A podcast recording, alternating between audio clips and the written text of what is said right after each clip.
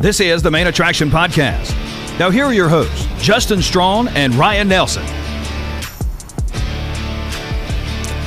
Welcome to the Main Attraction Podcast, where we discuss the biggest television shows and movies in the entertainment industry. I am your host, Justin Strawn. Joining me each week is the other host of the show. He's got his PIM particles and ready to dive into the quantum realm, Ryan Nelson.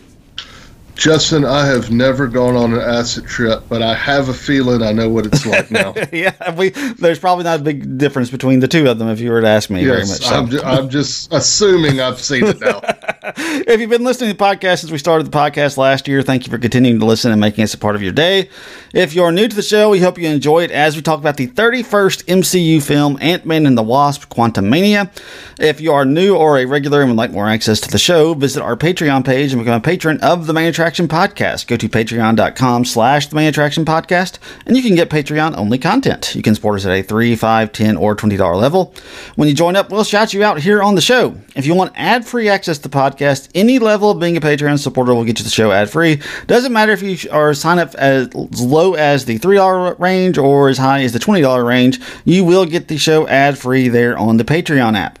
If you can't be a patron, though, you can help the show out by rating us on Spotify and Apple Podcasts. You can leave us a 5-star rating. And if you have time, write us a review while you're there on Apple Podcasts. If you'd like to interact with the show, send us an email to mainattractionpod@gmail.com. We would love to hear your thoughts, any questions you might have, or any suggestions you have. We would love to hear those, so hit us up at mainattractionpod@gmail.com. Hey, it's Kaylee Cuoco for Priceline. Ready to go to your happy place for a happy price? Well, why didn't you say so? Just download the Priceline app right now and save up to 60% on hotels. So whether it's Cousin Kevin's Kazoo Concert in Kansas City, go Kevin, or Becky's Bachelorette Bash in Bermuda, you never have to miss a trip ever again. So download the Priceline app today. Your savings are waiting. Go to your happy place for a happy price. Go to your happy price, Priceline. Like I said, this is the 31st movie in the Marvel Cinematic Universe. We are discussing. That's a lot. It's a lot. It really is a lot. I love most of them. I'm not going to say I love every single one, but I love most of them. So before we get into this film, let's talk about Ant-Man in general and the previous movies that we've seen Ant-Man in. Real quick, what are your thoughts on the previous Ant-Man films and the other films that we've seen him in? Okay, so I'm going to throw this out there because I just need to admit it. Paul Rudd is one of my favorite actors. Yeah, he's great. Oh, he's great. I love all his movies. So I'm just going to put that out there. I may love this man. So of course I love the Ant-Man movies. I love the Ant-Man movies. The Ant-Man, the first one especially, involved a heist, and as anyone who's listened to me on here, I love heists. Yes, so right. That was Paul Rudd in a heist. That's just success for me. Right. And then the second one I love too, man. You get Michelle Pfeiffer in the mix, right? And Walton Goggins, one of my favorites as well, as the villain. Mm-hmm. I thought it was fantastic. Paul Rudd, every time he's been on, you know, he was in Civil War, he's in the Avengers movies. He's always good, man. I don't know who thought of him for this role. I guess.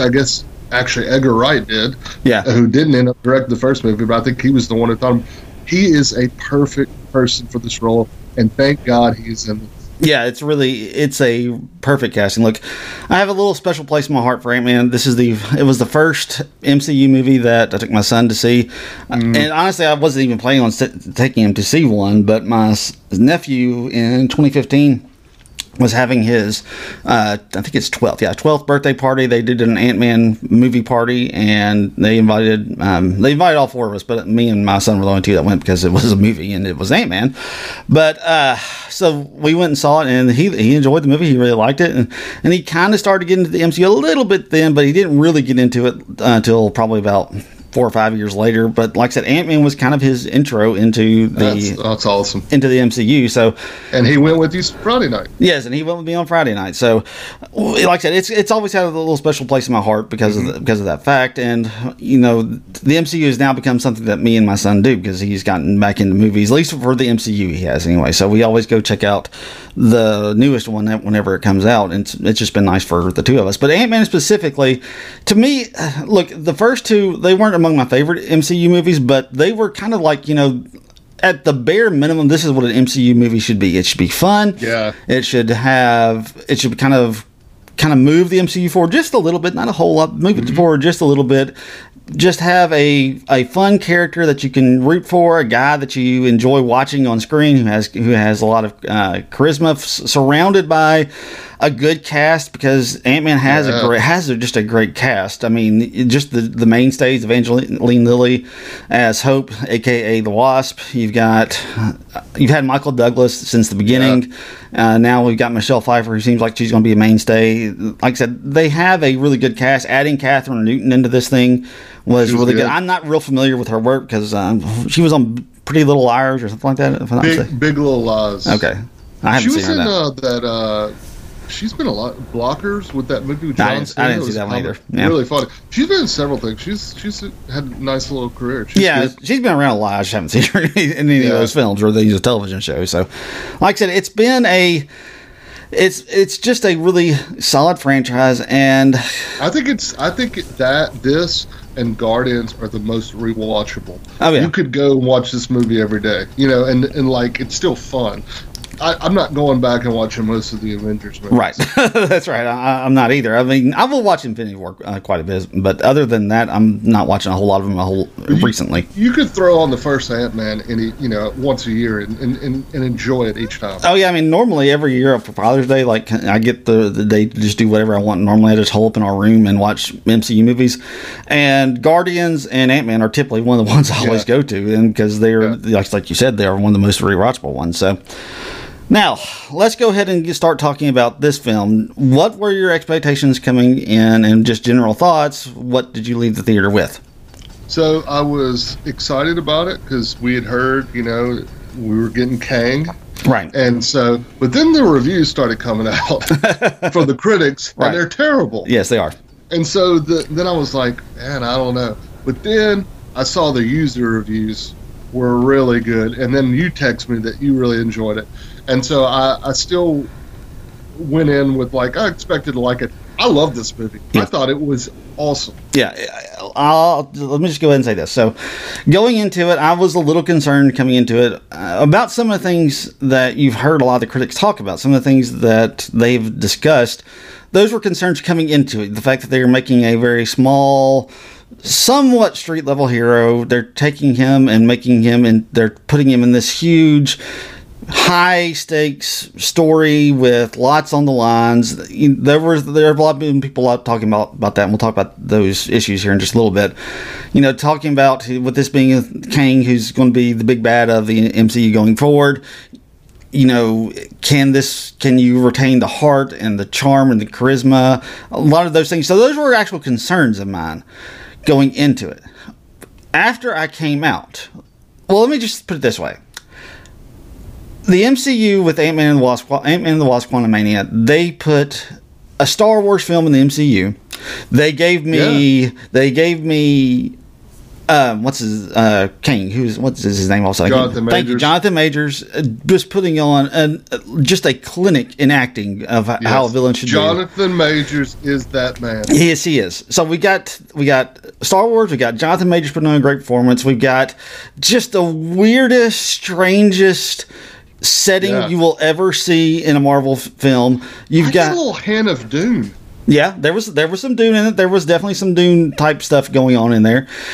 You got Michael Douglas just, kind of on a vibe in this film. He was, man. You've got Michelle Pfeiffer, who is really kind of what this story was about. Mm-hmm. Eating it up. This movie, more so than any film in the Marvel Cinematic Universe up until this point, felt more like I was actually watching a comic on screen. This movie was so made for me, and I was loving every minute of it. No, I'm with you, man. I felt like they had their own story, and yet they pushed the MCU with Kang. Right. And it was just enjoyable. Man, we were rolling in the theater. The jokes worked. I've read a couple of critiques that the jokes didn't work. You weren't in front of a crowd because we were all laughing. Yeah, I know. I thought the jokes worked really well. That was the thing I was expecting there to be less jokes, and there probably were a little bit less than they typically have in an Ant-Man movie, but for the most part, like I said, when they were doing them, I thought they worked really well. I mean, him showing up in the Baskin-Robbins uniform. I laugh, man. I wanted some Baskin-Robbins so bad after that movie. Every time they showed the Baskin-Robbins, it was funny. I was like, I need some ice cream, man. I really need some ice cream. And then MODOK. Yeah, MODOK. Yes, MODOK. Yeah, MODOK. Oh my God! I was a little worried about MODOK. I'll be real honest with you, because this is a complete and total change from his origin in the comic books. In the comic books, okay, MODOK is basically he gets created by AIM, which only time they've really mentioned or shown AIM in the Marvel Cinematic Universe was in Iron Man 3.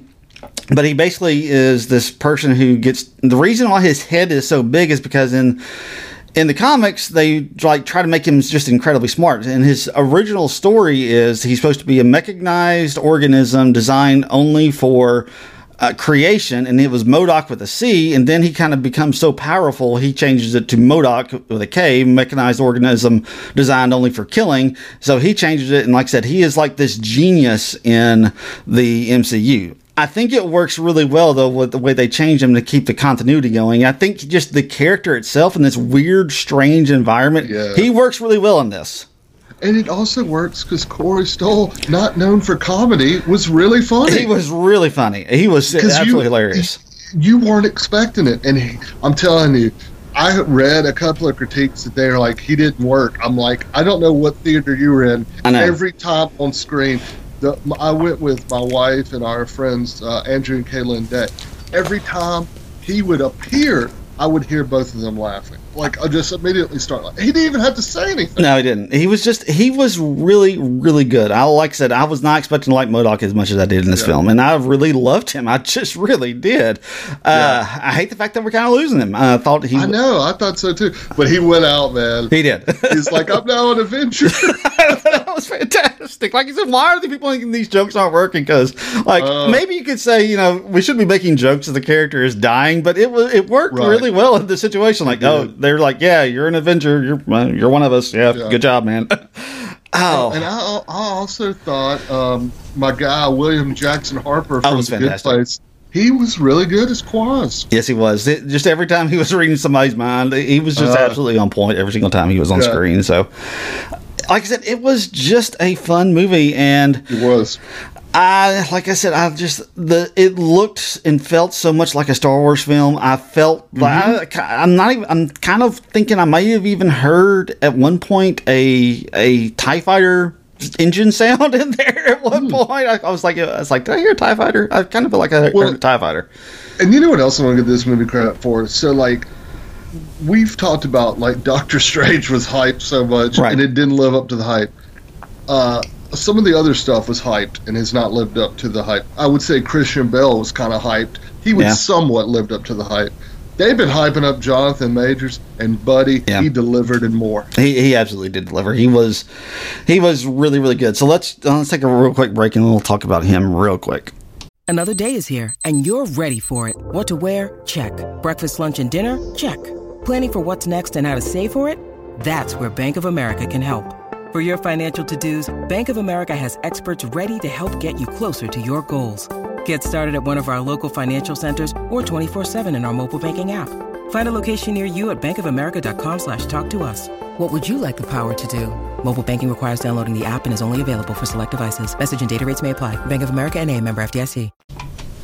So let's go ahead and get into the Jonathan Majors of this, because I thought the way they handled his character was interesting. I thought it worked really well. There is a little bit of a critique here. This is a little bit of a nit I want to pick, because basically in the entire film, like they're just referring to the Conqueror, and you don't ever see him until about halfway through the film, except for they go ahead and show him to us at the very beginning. So I was like, why did we show him at the very beginning? They're like doing everything they can to hide him.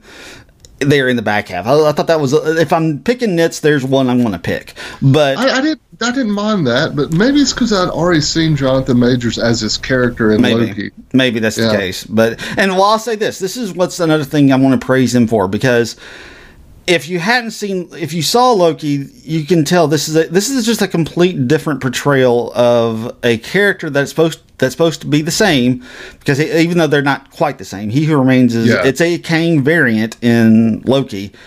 Just the fact that he can pull off these just complete and total polar opposite roles and still be the same person, it's just magnificent to what he was doing. And he always looks like he's about to cry or lose it. Yes, he does. He does. He looks like he's always about to cry. Mm-hmm. I mean, he is, man, the skills he has. That's why people, you know, they've been talking him up for the last couple of years, and there's a reason, because he has all the talent in the world. Yeah, he's just absolutely fantastic, and he was just wonderful in this film. And one of the things I think that's really interesting about him, because there is something about him, about the way that he's doing this character, and just Kang in general. I mean, the character of Kang is just incredibly complicated, and if I had any worries coming to this, I was a little concerned that, and this is a little concern going forward, is just how well they're going to be able to portray and get across who this villain is, because he is an extremely complicated character. We'll talk about the end credit scenes here in just a little bit, but I mean, there is a burden, like there's a burden on Kane, because he feels like, in every version of him, feels like if he's not the one to win and take over the universe, then there's some other worse version of him that's going to be even worse than him. So it's like, he knows he's awful and he knows he's terrible, but it's like, I'm just doing these awful, terrible things because there are other versions of me that will do even more awful, terrible things. I think this came across in his portrayal. Yeah, and he is... It's so interesting how he plays him, because it's almost like Shakespearean, but he's subdued, but he's cocky too. Yeah. Because like when he tells him, he's like, "Oh, you're an Avenger. I've killed you before, right?" Right. You know, just like, and just like you said, he's always telling you, it's like, "You don't want any part of me. I will destroy everything." Right. And for the most part, I mean, that's what he does. And in this film, for the most part, I mean, that was one of my concerns coming to this. I was a little concerned, because like when I first heard Jonathan Majors was cast as Kang, I was like, and he's going to make his debut in Ant-Man and the Wasp: Quantumania. He's like, oh, so we're killing Ant-Man and the Wasp, because Ant-Man shouldn't be able to beat Kang. I mean, that's one of the interesting things. It's one of the things I liked about Kevin Feige was doing this, and it's one reason why coming into this film, I was a little concerned about Ant-Man coming out of it. I was like, he probably shouldn't live if he's going to be in this film together. And for the most part, he really doesn't beat him. No, he doesn't. It takes those 20 billion ants. Yes, and let me just tell you this. That was another thing. When Michael Douglas comes on the screen and says, "My ants," because I knew they were building towards the ants, because I don't know if you noticed that you see the ants falling through the quantum realm when you do. You see them going through there. You hear Bill Murray's character, which you can talk about Bill Murray here in a little bit. Bill Murray's character asks, "Are there any ants in the quantum realm?" He says, "No, there are no ants." I'm like, okay, the ants are about to come back into play somehow. Right, and you know, I know he showed it later. You did see him kept messing with his hearing aids. His hearing aid. Knew something was up with that, and of course they show us. But yeah, when he said there were no ants, I'm like, they're coming. They're coming. But when he said, like, they hit the time vortex, I don't remember what it was he said they lived 1,000 years in a single day. Like, that was me thinking, this is a comic book story. Oh my gosh, this is a comic, because that is something they do in comic books all the time. They have this weird, crazy, wacky premise that they just kind of throw on you, and you just roll with it. And I was like, thank you for bringing something like that into this. Yeah, and I saw some of the complaints was like, well, all this multiverse and all this physics is too much for the normal person. It doesn't bother me. I don't understand any of it. Yeah, I don't get that either. I enjoy it. Yeah. Look, here are the most common complaints I have seen from this film. It was a lot, like I said, it was a lot of things that I was a little concerned about going in, the fact that it was going to be a much larger, grander story, and they missed just the kind of the down home, you know, smaller scale. They just weren't. They don't like Ant-Man in this universe. And to me, that is not a criticism. That is a preference. Yeah, that's a preference. I will say I miss Michael Peña. I wish we could have used him for like. Remember in the second movie where he told the story of what was going on? Right. We could have used that and somehow in here, but we did miss him, I will say that. Yeah, I will say this. I didn't even think about it. Like, I was wondering if he was going to be in this one to start, but once it actually got going, I didn't think about him at all until I got home and got in the car. I was listening to the Big Picture review of this, and Mallory Rubin mentioned him. I was like, oh, yeah, it would have been nice to have him. But like I said, when I was actually watching it, I didn't think about him. No, and I thought it worked well. Yeah, I did too. And like I said, it was just... If you don't like this film because of something that you just don't like about the character, because at this point, or what they're doing with the character, what they're doing with the story, again, that is a preference, because you're saying you don't want the character to change, because this is the fifth film that he's been in the Marvel Cinematic Universe. He was in the first two Ant-Man films, obviously. He was in... I think this is the sixth. Okay, let me. I think he was in Civil War. He was in Civil War. Was he in both Avengers movies? He was not in Infinity War. He was not in that one. He shows up. Okay, so yeah, but he was obviously in Endgame, and he's in this one. And his character has to make some changes. I mean, it really does. And honestly, if he's going to take on Kang, he's got to make changes, because there's no way that you can take kind of the same approach with the film if he's going to take on Kang. I'll be honest. To me, this was one of the notes I want to talk about, it kind of felt like Paul Rudd was saying goodbye almost. It kind of did, but I think they're going to use him some more. I don't know that we're going to get any... We may eventually get a fourth Ant-Man film. I'm sure whenever the Avengers films are coming back around, like when we get the Kang Dynasty and when we get Secret Wars, I bet he's back around for those. And he may make an appearance in some other ones. It may be the end of, like... regular Ant-Man movies, but I don't think he's done with the MCU. I don't. I don't know. It just kind of felt like he was passing the torch to his daughter. Well, he could have been doing that, yeah. And he kind of, because like the first part of the movie is how he's like, yeah, I'm over being a superhero. Yeah, it did kind of feel that way, and also, but it kind of felt like he understood at the very end when he's kind of doing that speech and that inner monologue that he was doing. He kind of felt like, oh no, this may be even worse than I thought. And and he may be real. I kind of thought that what they were saying there at the end was he realizes that this isn't over for him, that he's not done. He's going to be needed even more. I hope so. We need him. Yeah, we need more Paul Rudd in our lives. Yeah, we do. He's just a great actor, and he's just so much fun. And like the intro and outro with him walking down the street and just smiling. Hilarious. And like I said, that's why I think they make when they make the transition to the bigger, larger stakes. I think this works because they do make that transition. He's just the plucky little character he's always been to start with. Right. But once they get him into the quantum realm, he has to change. He has to become something else, because he can't just be that same character anymore. And you know what I think part of it is with the critics? Like, and I read this over and over. There is serious Marvel fatigue. Yeah. Serious Marvel fatigue. And here's the thing I hear a lot of that, and I'm glad you mentioned that, because... And it's not just because I'm a Marvel fan. Everybody who's listening to this podcast knows that I'm a huge MCU fan, and I love everything that they do for the most part.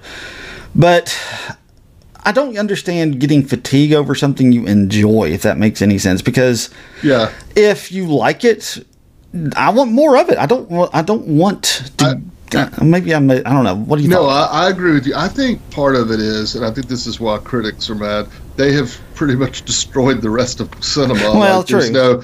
Paul Rudd's not making comedies. Yeah, he's not making like an independent movie that he once was, or another type of movie. I think there's part of that there's no other type of movie except the Marvel. And for some reason, even though I think they're all completely different, they all say, well, this is the same movie. No, it's not. This is totally different.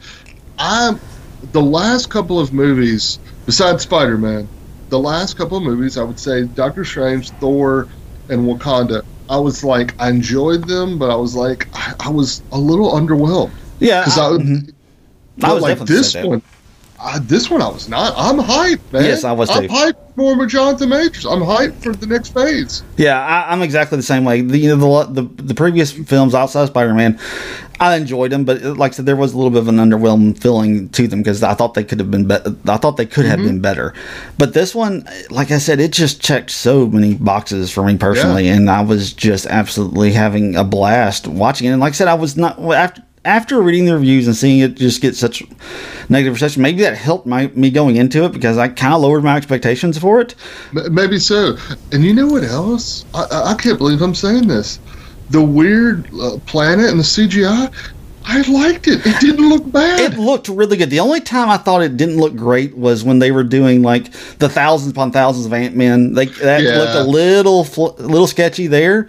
But outside of that, I thought it looked really good. I thought so. I thought it looked better than Thor. Oh, yeah. It looked a lot better than Thor. It looked a lot better than Thor. I mean, that looked like a complete, totally like futuristic world they were living in that looked real. I mean, it looked like you could actually sit there and watch it and touch it. I was like, this looks good. I can't believe I'm saying this. Yeah, I know. As much crap as Marvel's gotten, maybe they finally figured out we've got to make sure we get the CG part right. And they really did a good job with it this time around. Yeah. Let's talk about some of the other characters real quick before we get into some other stuff. Let's talk about Cassie Newton, played by Catherine Newton. What'd you think about her?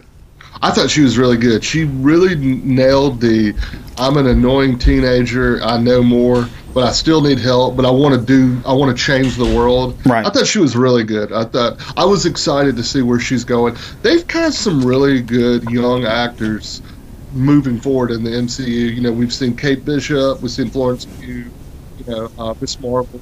Right. I would add her there to the list. I'm excited about these young actresses. I liked her. I thought she was really good. I thought one of the things I thought was interesting, because I expected coming into this film, I thought the storyline was going to be that Scott was going to try to go to Kang to try to get him. When he gets into the quantum realm, when he gets sucked down in there, he was going to do a quid pro quo. I'll get you whatever it is you need to get out of the quantum realm if you'll take me back in time so that I can. Because that's kind of the way they were selling it in the trailers. That was exactly the way they sold it. Like he could get time back. And that has nothing to do with the plot whatsoever. Nope. Don't ever watch these trailers. I think you figured it out. So, like I said, I was kind of glad that they don't go down that role, because that is kind of like a tried and true trope that they always try to throw out there whenever there is a time travel element involved. Is, you know, don't go back and try to change things. I mean, that's really what The Flash is about to be about when it comes in June. You can't get time back. So, like I said, I was really surprised that they didn't go down that role with her, but I like the fact that she is kind of has a little bit of her dad in her, and the fact that she's in jail. But I also like the fact that this isn't her because she's just a troublemaker. She's trying to make the world a better place, and it's getting her in trouble. And like I said, I like that part about it. I liked it too. The mischievous her, you know, trying to help the homeless and shrinking the police car and handed it to him. That was hilarious. That was hilarious. I really like that. When Michelle Pfeiffer in this, I will say it's been a while since I've seen her. She has not lost it. Nah, she was awesome. She absolutely was. Like I said, this is kind of a movie about her for the most part. It really was. She got the reins and ran with them, man. She really did. And like I said, it was great to see her kind of back in full form. And she was... no one should look that good at 65. No, they should. They absolutely should not. I loved her. Michael Douglas, like I said, he's just kind of got a vibe in this film. He does, man. He's like, Jeff Bridges is having too much fun. I need to start being like him in movies. And he's just, you know, he's just having a vibe, and just he's putting his hand in these weird jelly-like things to control his ship. Hilarious. He's got his 1,000-year-old ants, and he's just, and like I said, look, again, another guy who looks really good at nearly 80 years old, but just a wonderful performance by him as Hank Pym. He's just really good in that role, and just see him to grow and to make that character into something. I will say this, it's been a little interesting the way they've handled Hank Pym. Hank Pym in the comics, he has kind of a villainous turn in him, so I've been interested to see if they ever go that route with him, but it doesn't look like they're ever going to. So, and I was going to say, had these movies come out in the 80s, Michael Douglas would have been a superhero. Well, what they probably would have done is in the 80s, they probably would have, because Hank Pym was the original Ant-Man in the comics, and Scott Lang took over the role later on in most recent years. They probably would have just gone with Hank Pym at the time if they had done these movies in the 80s. So, like I said, just really good from him. The criticism I'm going to give. They announced when they were announcing casting, they announced that Bill Murray was going to be a part of this film. Yeah, and it seemed like just an incredible waste basically give him a cameo. If you want to give him a cameo, don't announce him. Just let him show up and be a cameo. I thought the same thing. It was a waste. Like, he's in the trailer. He does nothing. He's kind of funny. He has a fun scene where he had he's in there, 5 minutes? About 5 minutes, yeah. Mm-hmm. I'm with you, man. Just let him cameo and we... you know, get a nice surprise. Yeah, like, oh, hey, look, Bill Murray showed up in this film, and let him have his little role and then get it killed, and we never see him again. Yeah. I mean, I would have been fine with that, but they didn't go that way. You mentioned... And I don't like the, you tease us with some Jimmy Woo. Oh, and yeah, only for that, a second. I need my Randall Park. Yeah, that was good. I was like, oh wow, we're going to get Jimmy Woo in this. No, we really didn't. Because I wasn't expecting to see him in this at all. So when he showed up for a little bit, I was a little surprised. So one of the other little critique on this, they call this Ant-Man and the Wasp, but Hope kind of gets. She kind of seems like a side character in this, to be perfectly honest. She really does. I can't imagine Evangeline Lilly is real excited. and she watched this movie. Yeah, I know. Because I mean, she's basically. I mean, she has a nice. She has some really good moments there at the end. But I mean, this is really all about Scott. I mean, it's called Ant-Man and the Wasp. Well, I mean, it should have more. She's sharing it with her parents mostly. Yeah, she is. You're right. She's sharing it mostly with her parents. They don't reunite them till probably about three-quarters of the way through the film. So, but otherwise, like I said, just a really fun movie. Let's talk about. You want to go ahead and talk about the credits, mid-credits, and post-credit scene real quick? Yeah, let's do it. All right. So, do you know what was going on in the mid-credit scene?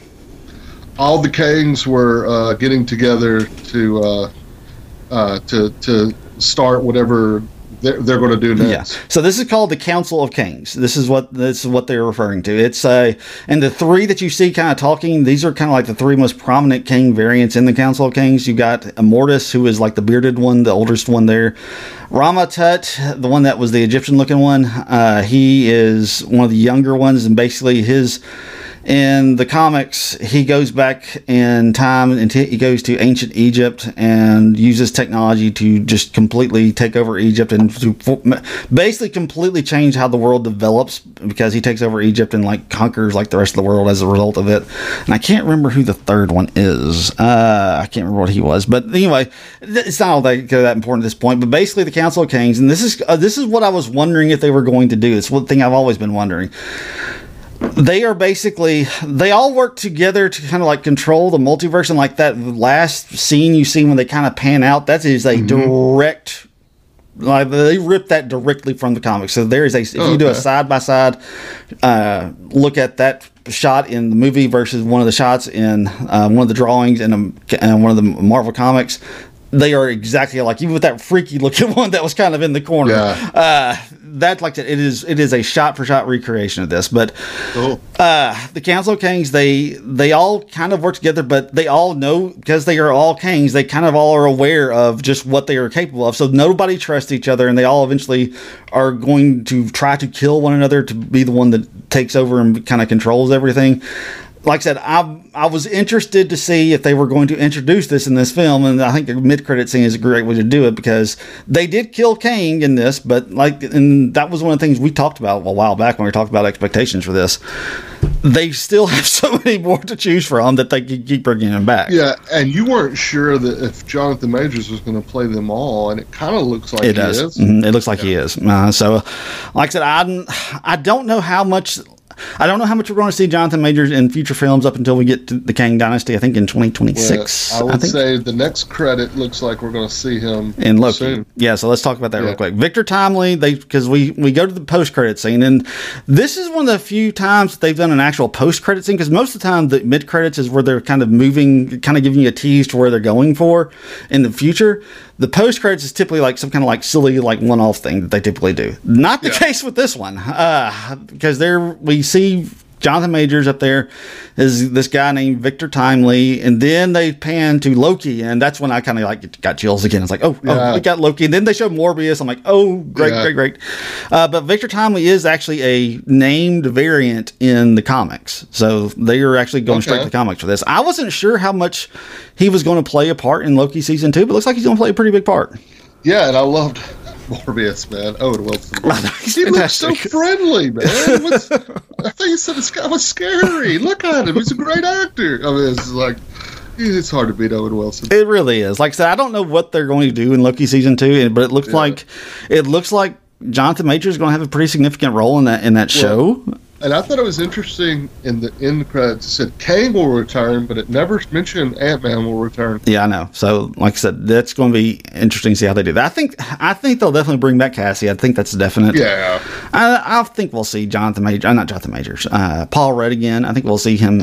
I feel like we have to. Yeah, I feel like we have to as well. So, but you know, we'll see. Maybe they do. Maybe they don't. So, anything else we can talk about with this film? All right, so I read, I got to tell you this because it's very funny. I was reading about I listened to Paul Rudd on the Fly on the Wall podcast, the Saturday Night Live podcast that Dana Carvey and David Spade, and he was talking about when he was, this is the first Ant-Man movie that Paul Rudd has not been a writer on. Oh, really? So when he was writing the second one, he had an actor in mind to play the villain, and he was like, It was Nathan Fielder. No, really? Yes. And they had written the whole movie, and they were like, there's no way Foggy will go for this. Right. So they changed the script, but I was just like, please God, make Nathan Fielder a Marvel villain somewhere. That would be fantastic. I wonder what they were writing for. That intrigues me. Nathan Fielder as a villain. I was just like, oh my God. That would be fantastic. I would love that. But yeah, I would absolutely love that. So I just want to mention that before we got to the awards, because that was the last thing. Yeah, like I said, I would love to see that. That would interest me a lot. So, all right, are we ready to do our awards then? We're ready. When you need mealtime inspiration, it's worth shopping Kroger, where you'll find over 30,000 mouthwatering choices that excite your inner foodie. And no matter what tasty choice you make, you'll enjoy our everyday low prices, plus extra ways to save, like digital coupons worth over $600 each week. You can also save up to $1 off per gallon at the pump with fuel points. More savings and more inspiring flavors make shopping Kroger worth it every time. Kroger, fresh for everyone. Fuel restrictions apply. Here on the Main Attraction Podcast, whenever we wrap up a season of a television show or whenever we watch a movie, we give out 6 awards. They are all based on the 6 characters of Friends. Up first, we have the Rachel, who is the star of the show. Who are you giving the Rachel to? I'm doing Co's on this one. Paul Rudd and Jonathan Majors. Yeah, I did the same thing. I did the exact same thing because it's an Ant-Man show, but this is almost as much about Kang as it is about Ant-Man. Yep. So I'm with you on that one. The Joey, a character that you just love. Who's your Joey? I went with Michelle Pfeiffer. Did you? Okay. Janet. I went with her somewhere else. I went with Catherine Newton as Cassie Langencarrot. That's where I went with her. So, Chandler, the person who makes you laugh the most. Who are you going with? I went with Michael Douglas as Hank. Okay, I went Co's. I didn't go Michael Douglas here. I went with him somewhere else. But I went... no, I just didn't. I'm sorry. I'm thinking of another one. This is where I went with William Jackson Harper. I thought he was just really funny every single time. He was really fun. And also, shout out, I didn't put him on there. Maybe you did. David Dasmalchian, who I didn't put him on anywhere, but he was great. Yeah. He was very funny as Veb. Yeah, he was the guy who wanted holes, if you're wondering who he was. And he was also in the crew, the heist crew, the first two movies. He was Baba Yaga.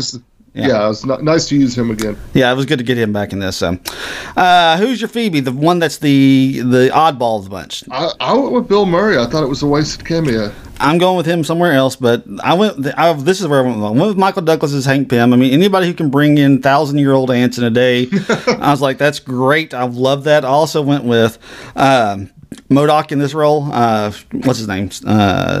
Corey Stoll. Thank you, Corey Stoll. I put them both because, look, MODOK is just a weird character. I mean, yes.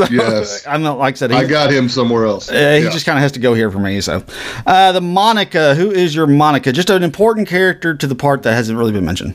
So this is where I went with Catherine Newton as Cassie Lang, and then I added Evangeline Lilly as Hope. Okay, this is where I went with Michelle Pfeiffer, because the story kind of just revolves around her. Yeah. So that's you're right about that. That's why I put her here. Next is the Ross, your least favorite character. Who's that? Well, even though I went with him because he was the villain, it was Corey Stoll. Yeah, but he really wasn't my least favorite character because he was hilarious. I mean, he's a jerk of a character. I mean, that's what he kind of is. I mean, that's one of the things also that's very true about MODOK in the comics. He's just a real a-hole in the comics. Yeah, This is where I went with Bill Murray as Lord Crowther. Not because of Bill Murray, perhaps. It's just whoever decided it was a good idea to make Bill Murray, to like announce him as a part of the cast and then only put him in the film for like 5 minutes. That's just a crime against humanity, in my opinion. So I agree. All right, here on the Main Attraction Podcast, we have a 5-tier rating system. At the top of our list is a Game of Thrones. Beneath Game of Thrones is Lost. Middle of the road for us is Friends. Just beneath Friends is Full House. And at the bottom of the barrel is a Baywatch. What are you giving Ant-Man and the Wasp: Quantumania?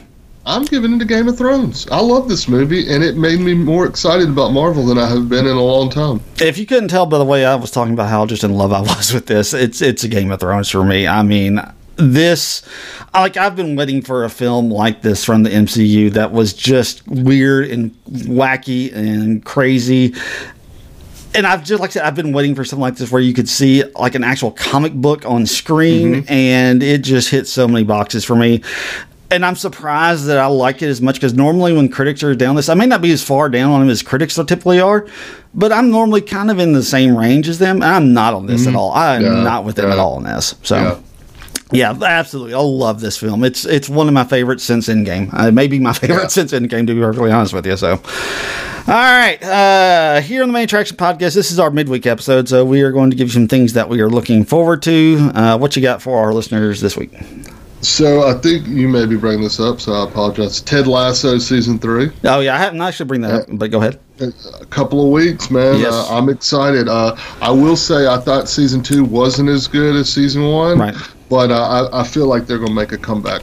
Yeah, I do too. I feel that way as well. But it's coming out on March 15th, which is a Wednesday, if I'm not mistaken. It'll be back on Apple. It'll be back on Apple TV on March 15th. That will be a fun one. I guess a month. Yeah, almost less than a month. Yeah, about 3 weeks, if I'm not mistaken. So, and we'll be covering the first episode at least. We may end up doing more. We may not. Just depends. But we'll be covering at least that first episode once it airs in March. I got one more. Fast 10 is coming out in May. Right. Yeah. It looked insane. Jason Momoa is the bad guy.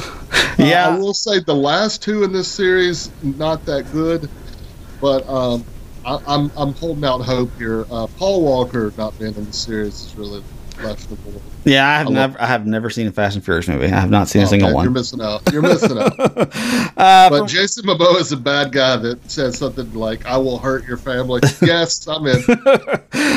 For me, I've got two. I saw another commercial or trailer for the movie 65, starring Adam Driver. It comes out on March 10th. Look, I don't know if this movie's going to be any good, but it's got Adam Driver. I can't tell either, man. It's got Adam Driver fighting dinosaurs, so I'm just kind of like, okay, yeah, I'll be there for that. Like I said, I don't know if it's going to be any good, but I'm at least going to give it a shot because the premise of Adam Driver in a film fighting dinosaurs just intrigues me to no end. The other one is coming out this week, and like I said, I just got caught up on the last season last night. That is Outer Banks Season 3, starts February. Is that this week? February 23rd, yeah. Oh, God. At least I'm pretty sure it is. Let me double check that for. I saw it already got approved for season 4. I am not surprised. Comes out. Yeah, like I said, I will say this, and I said this about original one. It comes out this week. Yeah, I said this about the original one, the original two. When I started watching it, I still don't understand why I enjoy this show so much because it is just off the wall crazy, but. It's just draws you in. It just absolutely does. So it does, and you get down with the dumb and just have fun. Yeah, that's exactly what you do. You get down with the dumb. That's a good way of putting it. So, all right. Anything else you want to add before we head off for the week? Appreciate everyone joining us, and we will talk to you next time. I will echo those same sentiments, and as always, until next time, may all of your entertainment dreams come true.